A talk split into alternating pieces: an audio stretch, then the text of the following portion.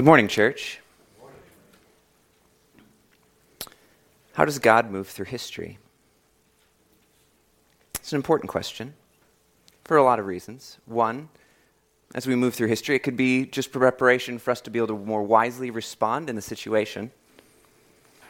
Because if we know how he's moved before, we can have some pre- uh, idea of what he would do next.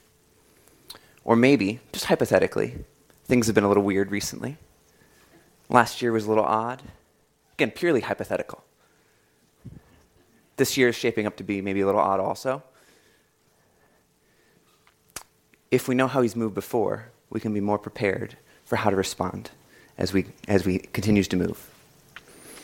So, pray with me first and then we'll dive in.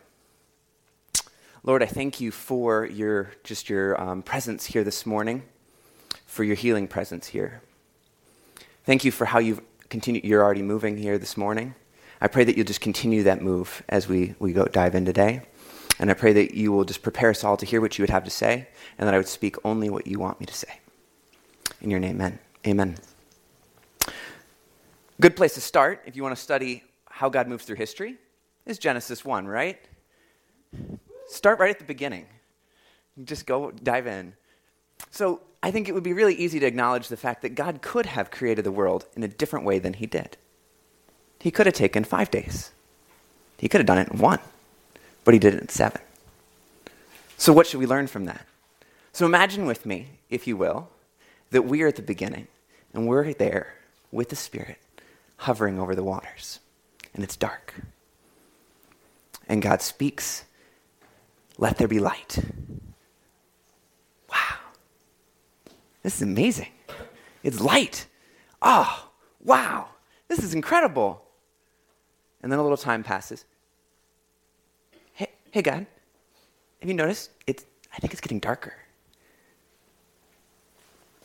No, I'm confident about this. It's getting darker. I thought you just made it light. What are you doing? And there was evening, and there was morning the first day. And then this, it comes again, and there's light. Ah, we're back to where we began. Yes, all right. We got light again fantastic. But God doesn't stop there.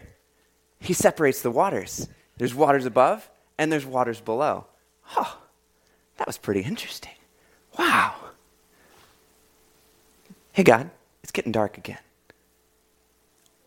I thought you'd fix this the first time. It's getting dark again. No, it's really dark. And then it's light again, right? Because there was evening and there was morning the second day.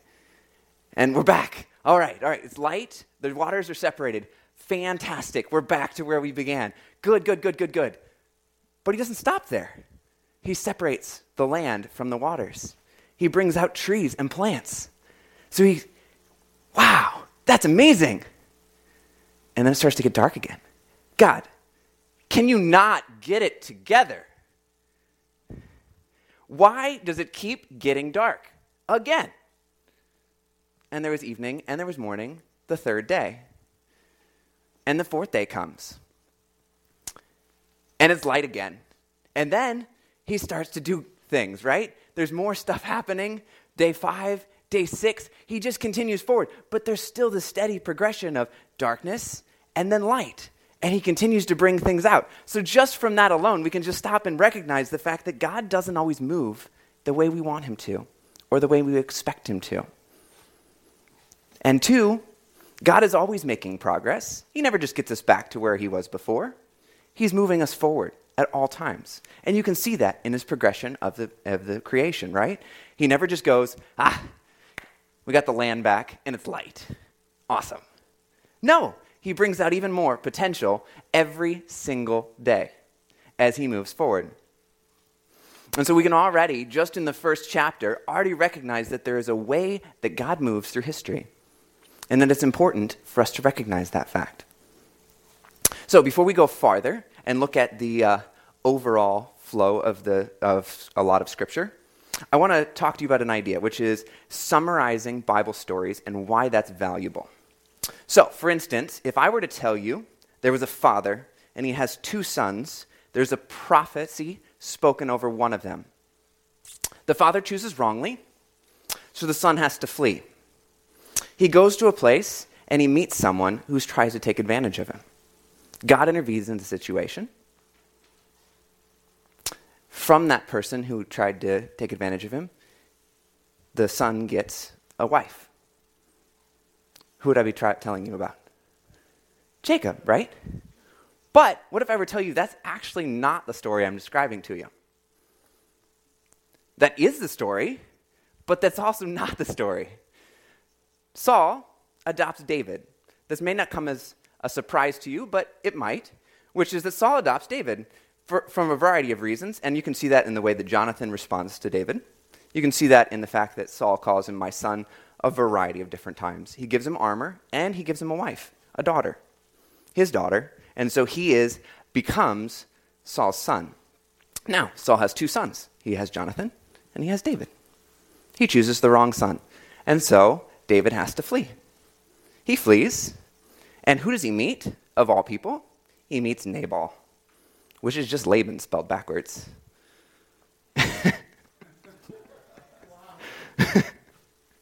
Now, there's multiple reasons for that, but it literally is spelled backwards Laban. What does Nabal do? He tries to take advantage of him. And out of that, God intervenes and he gets a wife. A pretty amazing wife if you read the description of, of Abigail. And so, from that, the biblical authors are showing us how to already read Scripture and to recognize greater and greater insight, which is David faithfully does what Jacob chooses not to. Jacob sees as things he shouldn't have, and David doesn't. So, for instance, let's summarize another portion. There's a father, and he doesn't see well, and his son is faced with a choice to take things he knows he should, that he's promised, or not to take them. Jacob chooses to ch- take advantage of his blind father and steal the blessing. David has Saul, who can't see very clearly, come into a cave. He comes into a cave and it's dark, and he's faced with a choice. And people are sitting there saying, You should do it. You should do it. But he doesn't. And so, again, we get to see, as we summarize stories, how we can get greater insight as we contrast different people. Does that make sense? Okay. So, what if we were to do that with the overall structure of the Old Testament? Before we do that, I want to review something about last week, which is so we talked about how we move as individuals from priest to king to prophet. So we move from obedience to wise rule to even a greater maturing to where we've actually been brought into God's counsel and we both speak for God and we speak with God.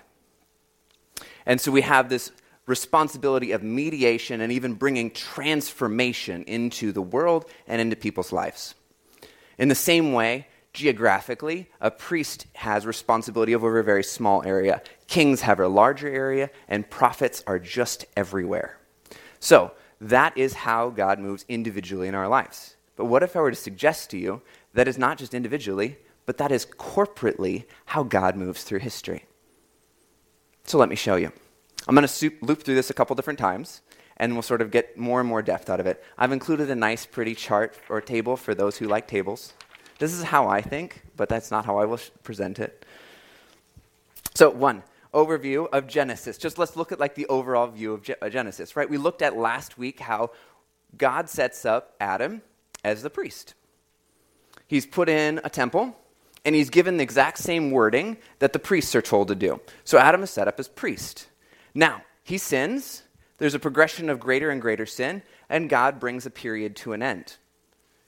We come through that period that God ended, and we get Noah. Now, Noah's not set up as a priest, he's set up as a king. And we can know that for a variety of reasons. Um, one of them is just to look at Genesis 9, verse 6. So we read the fact that God gives Adam a covenant, but then we also recognize the fact that Noah gets a covenant. And in most cases, we notice the fact that they're very similar. But there are some differences. Genesis 9, verse 6 Whoever sheds the blood of man, by man shall his blood be shed, for God made man in his own image. Now, that's part of the covenant that Noah's given. So he's given a greater responsibility of judgment than even Adam was. So he's been given now this extra level of authority. And that level sounds a lot like a king. Kings make decisions over people's lives, Priests make decisions over animals' lives. So already he's moved progressively, like we've talked about. He sets up a garden, he sets up, um, you know, he, he makes judgment over his son just in the same way that God made judgment in the beginning. So we see Noah set up as, as king. Now, king, here he is, he's doing some things. Sin gets pretty bad. At the end of the story, we get to Babel, and God brings the period to an end. From that, we move forward, and who do we meet? Abraham. Abraham is brought in and he's the first person, as we noticed last week, that is called prophet. Here he is. He's now prophet, and he is set up and he is going places, right? He's not staying in one place. He's traveling here, he's traveling there. He's bringing converts in a greater way than anyone else we've seen up to this point. God brings that period to an end. And we see a new one. Here we see Moses. Moses comes and brings the people out of Israel or out of Egypt and he sets Aaron up as priest. So already, now we've moved a little bit because now instead of God setting up someone, now it's Aaron who's being set up as priest by Moses.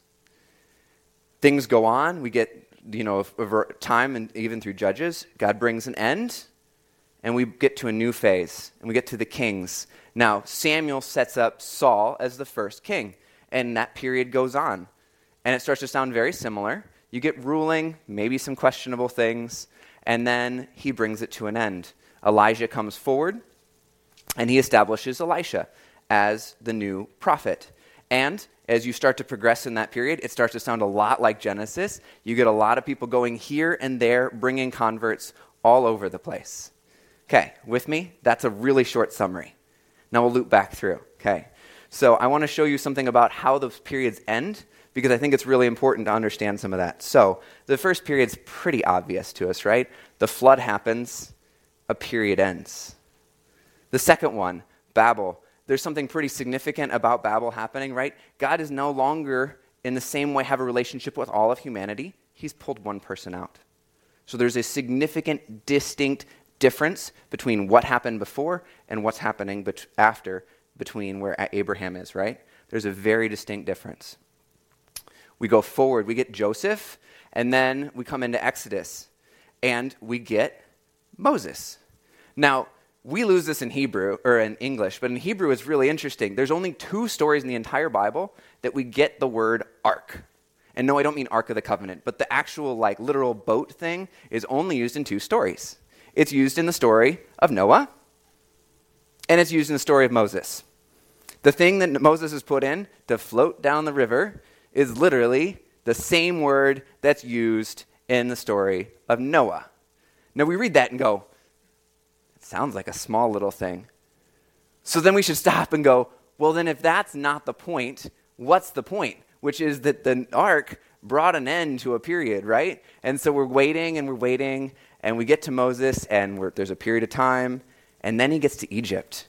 And boy, do things go crazy, right? We get the 10 plagues, and the 10 plagues are bringing an end to a period, right? You get judgment on the water, and then on the land, and then moving upwards into the skies, and then everything's dark.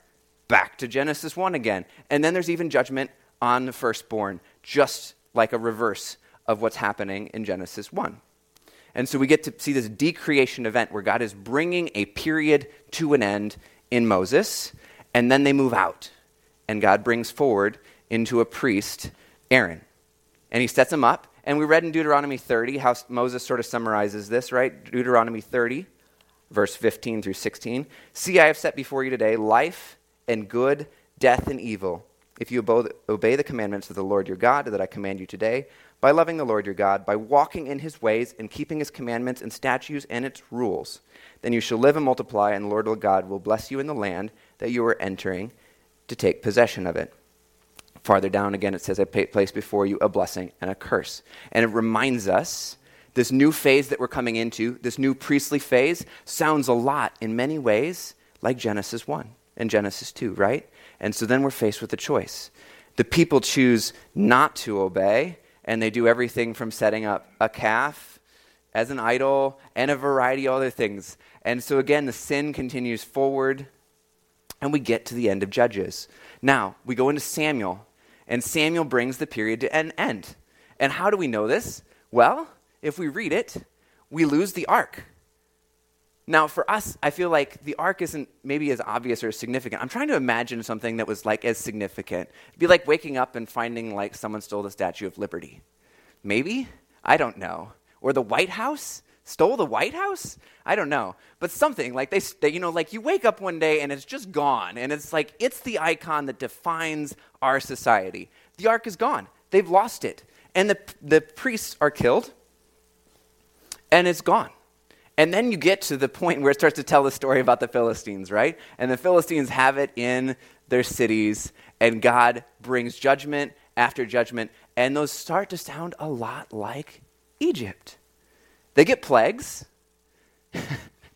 and it gets so bad that they're like, please go, take it back, and they give them gold, which sounds a lot like Egypt. And so he brings a period to an end. But when he gets to that end of that period, he doesn't give them another priest. We've now moved into another phase. God's brought them forward. And now we get a king. Now, Saul leaves something to be desired. And I'm not saying at any point that any of these people don't leave something to be desired, right? Always the promise is there will be one who doesn't leave something to be desired. But he, you, we no, start to notice the fact that God is moving things forward in a certain progression. Now, we get to um, Oh, one more point I would say about the end of, of, the period with Samuel. Samuel, we lose this ark. There's plagues, there's blessing. We get the two, two sons of Eli, and they're killed. And Eli is blind. And that's important to remember as we move forward. So we go to the next phase, right? So now Samuel has set up Saul as king, and we keep going forward. And from there, we get to Elijah. Now, Elijah is really interesting because he is set up and the way his story is described, if we summarize it, like we've talked about, if we summarize it, you get a man who is in the land, he is sent out of the land, he meets a woman. Sounds a lot like Moses. He does something with a child, he comes back into the land, and he faces off against supernatural evil in some form. Sam, or, you know, Moses faces off against the gods of Egypt. Elijah faces off against Baal. And in both cases, God demonstrates that he has the true authority, the true power. He defeats him, and what is, then happens next? Moses goes up on Mount Sinai. Elijah goes up on Mount Horeb. And where does he, when he does that, he gets a new, new things that come, that are being shown to him. In this case, what's really interesting about Elijah is he's told three things. One, he's to set up Elisha as prophet. Two, he's supposed to set up, uh, darn it, I'm trying to remember his name, um, as king of Israel. And the final one, he's supposed to set up Hazael as king of Syria. Now, that's really interesting because up to this point, no prophet has been told to set up outside kings outside of Judah or Israel. And all of a sudden, he is. So God is now lo- no longer um, just interacting with Israel in the same way. Now he's reaching out in the same way that we saw Abraham reaching out beyond initial area, but going farther out. Now we get Elijah doing the same thing. God is moving out, he's expanding his reach. And so we get to sto- these stories of Elisha, and then we get to see, you know, the little um, slave girl who brings Naaman. And we get to see all of these stories all of a sudden that start to sound like stories of Jacob and Joseph as we're moving forward and God continues to progress and bring greater, greater power. The end of that period comes when Babylon comes and destroys the temple, similar to, say, what we noticed with losing the, the Ark of the Covenant. They destroy the city, and King Zedekiah is blind, and his sons are killed.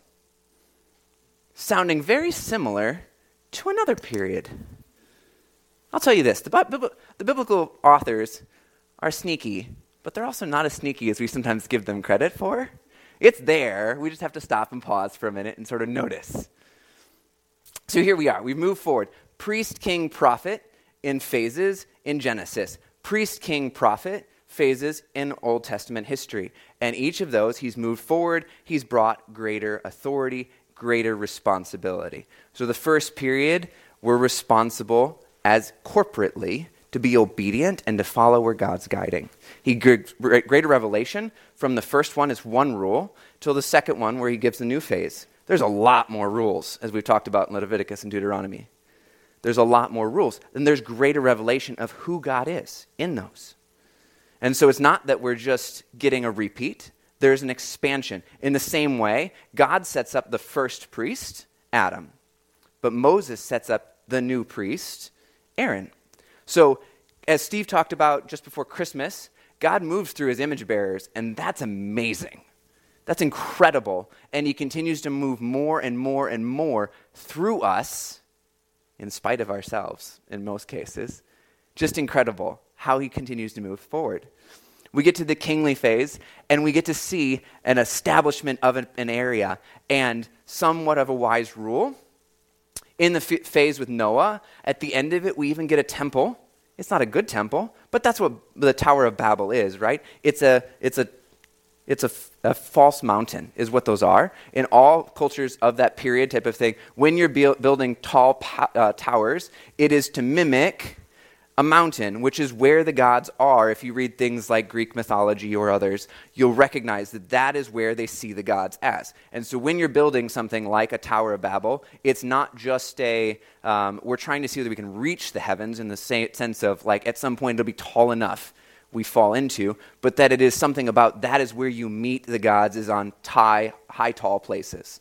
And so that's what the Tower of Babel is. So in that phase, you get a false temple you move forward to the kingly phase in Saul and David and Solomon, and you get a new temple. And it's a good temple. And it's established, and it's amazing. And so we get to see that, that great growth there. You move to the next phase, and we get the prophet. Abraham's sent here, he's sent there. He's f- somewhat faithful at times, somewhat not. You get Jacob, similar type of thing. You get to Joseph. Now, he's sent, he's taken out of his homeland and put under an oppressive empire. He's faced a lot of different tests. And at some point, he ends up pretty much ruling the kingdom. It sounds really similar to Daniel. Daniel is taken out of his homeland. He faced a lot of tests. He interpreted dreams similar to Joseph. And by the end of it, he's set up basically ruling no longer a kingdom, but an empire. He's, again, you know, we're moving forward in history. God is not just getting back to a spot, He's moving us always forward, always to greater and greater things. And so we're seeing that, and we get to see that in so many different stories as we're looking at it. Even story of like Esther, right? She's again faithful, after, you know, after a time, and so in the same way, she gets set up ruling in a similar type of way. And so always, God is moving things forward, bringing us to another another thing. Uh, Zadok. There's a slide. One more down. There you go. There we go. Okay. So um, similar to that. So there's periods, right? So we had the first period in the Old Testament, or in, in the um, period from Exodus on. We get the ta- okay. So um, this way this works is the bottom left-hand square is the American football field in comparison to the tabernacle and the temple. So you can see, I just, just so it gives you a, a frame of reference. We know roughly what a football field looks like. So tabernacle is the first phase, right? It's the priestly phase, and it's small. You get to the kingly phase, and it's bigger. It's grown. But if you give me the next slide, Zadok. This is Ezekiel's temple over here on the left hand side. So the vision, right? So like God has moved us farther forward to greater and greater things. He's, we started small, we got a little bigger, and then boom, like that's, that's a lot bigger than the other ones. So the promise of movement is never stopping, always growing. God's rolling us forward, He's moving us forward. To put it um, the way Michael Bull does, um, God moves us, God's moves are most certainly repeated cycles. But the Bible gives us a more interesting philosophy than that held by pagan thinkers, who never expected anything to improve. Biblical history is not a spinning top, but a wheel. It is turning for the sake of going somewhere. So the work of God and man is not merely there and back again. Bible history is man on a mission. God is moving us forward at all times. Even when things get dark, or things look scary or strange, That doesn't mean he's lost control, and it doesn't mean that at some point he's going to get us back to the good old days. That's not where he's going. He's always moving us forward. He's always moving us into greater and greater things. His church is going to cover the entire earth, and that's not going to not stop. And we just continue to move that direction. And so we see that, and we could even continue to look beyond sort of the judgment and fall of Babylon and see how that phase ends, and we get to see that continued progression of priest, king, prophet, even coming into Jesus' life. It's one of the reasons that we looked at how in Matthew 16, Jesus, just like Moses and Elijah, are, is compared with them, which is he's sent, he starts in the land. He goes out of the land, he meets a woman. He comes back into the land, he battles against supernatural forces, and then he goes up on a mountain where he meets Moses and Elijah. He's bringing another period to an end in the same way that the others have before. And he's continuing to move things forward. Things never stop, things are always moving forward. So, four points that I would make out of just sort of noticing what's going on here. One, God is maturing his people in the same type of way that he is uh, his corporate people, in the same way that he's maturing his people individually. So, just like you and I are called to obedience, wise rule, and then to go into mediation and transformation as a prophet, in the same way, corporately, God moves in that way. Two, God is working through his image bearers as he moves through history. And it's just, you know, in some ways, you just got to stop and be amazed that God chooses to work through us, to move through us in greater and greater ways every single time, which is just mind blowing, really. Three, we see God bringing periods to end, but that doesn't mean he's lost control or that our hope is to get back to what became before. As God brings periods to end, that's okay. It doesn't mean it's over. And it doesn't mean it's done or somehow things are, you know, like he doesn't know where he's going. He's always moving us forward. He's always moving forward. Four, everyone may corporately be at one phase and individually at different phases. And what I mean by that is, for instance, so the last or the middle phase, right? The kingly phase with Saul and David. What I'm not saying is that everyone was a king at that point. We still get priests, we still get prophets. So just because say corporately we were at a kingly phase doesn't mean that there aren't priests and prophets. But that doesn't that, that does mean that we should be recognizing that as corporately, what is God calling us to right now? Does that make sense? So, with that being said, let's just sort of try to apply this to the way that the God, if God works through that priest, king, prophet phase. Let's think about that from the standpoint of just broadly the whole church. What phase is God bringing the whole church into right now? In one way, I would suggest it's a priestly phase. There's been such a loss in what truth is, what obedience is, that corporately, he's calling his global church to obedience. Does that make sense? Now, there could be more discussion over that idea, but that's just generally like one of the ways we could think about how to apply this to our lives, right? There's multiple ways, but this is one of them. What is God bringing his local church to? In our local church area, there is a very large move, I feel like, in, in unity, in working together. No, that's not obedience. That requires wise rule. That requires a lot of wisdom to be able to work together, to be able to, with brothers, to, uni- to work in unity. That requires a lot of wise rule. And so, maybe corporately at a local region, we are being called to be kingly. And what does that wisdom look like? What about Christian outreach itself? What does that mean for us? I would suggest that there's a lot of words that we're hearing about discipleship, evangelism, to go out, to grow. That that would suggest to me that if we recognize this, that corporately for just our church, we are being called into a prophetic phase. That we are being moved into something greater than what's come before, and that responsibility is still there. Now, notice, as the global church, we're still called to be priestly if that's what God's moving us into. Corporately, as a local church, or as the, the church locally, we're still called into a kingly phase. And also, individually, here as this church, we're being called prophetically. Because that's how God works. He works at all levels of priest, king, prophet. If he moves in our lives, priest, king, prophet, and he moves in Israel's life, corporately as priest, king, prophet, then we'd expect that every phase in between, we'd find the same thing. Which is why he's maturing us individually as the temple and corporately as the temple. So at any point, he's moving us forward, maturing us, bringing us into that. So I've thrown a lot at you. Before I close, I want to just open it up for questions, thoughts, ideas. Okay.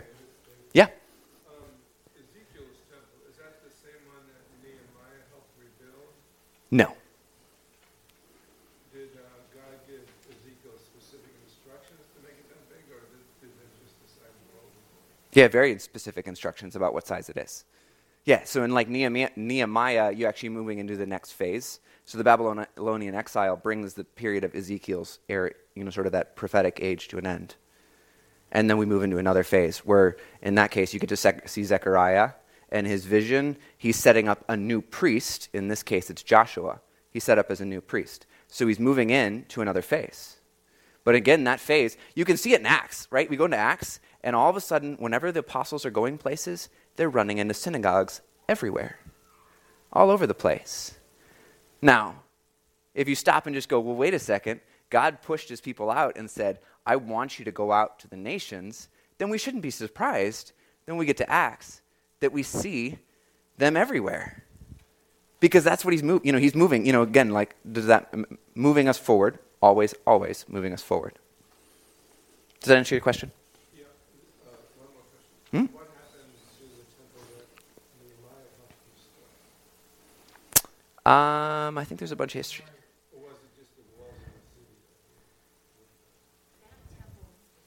Right Yeah.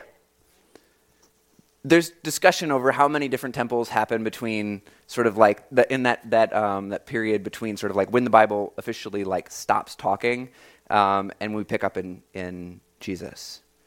And so there's a lot of really interesting sort of history in there. There's at least one temple there, potentially more. But they you know they are brought to you know they are um, it is established and then brought to an end.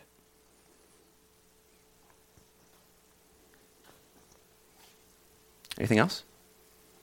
Okay. So, what we can see here is, is that God continues to be faithful to move forward in our lives. And so, to requote Michael Bull, God moves, God's moves are not most certainly repeated cycles, but the Bible gives us a more interesting philosophy than that held by pagan thinkers who knew, never expected anything to improve Biblical history is not a spinning top, but a wheel. It is turning for the sake of going somewhere. So the work of God and man is not merely there and back again. Bible history is man on a mission. Amen.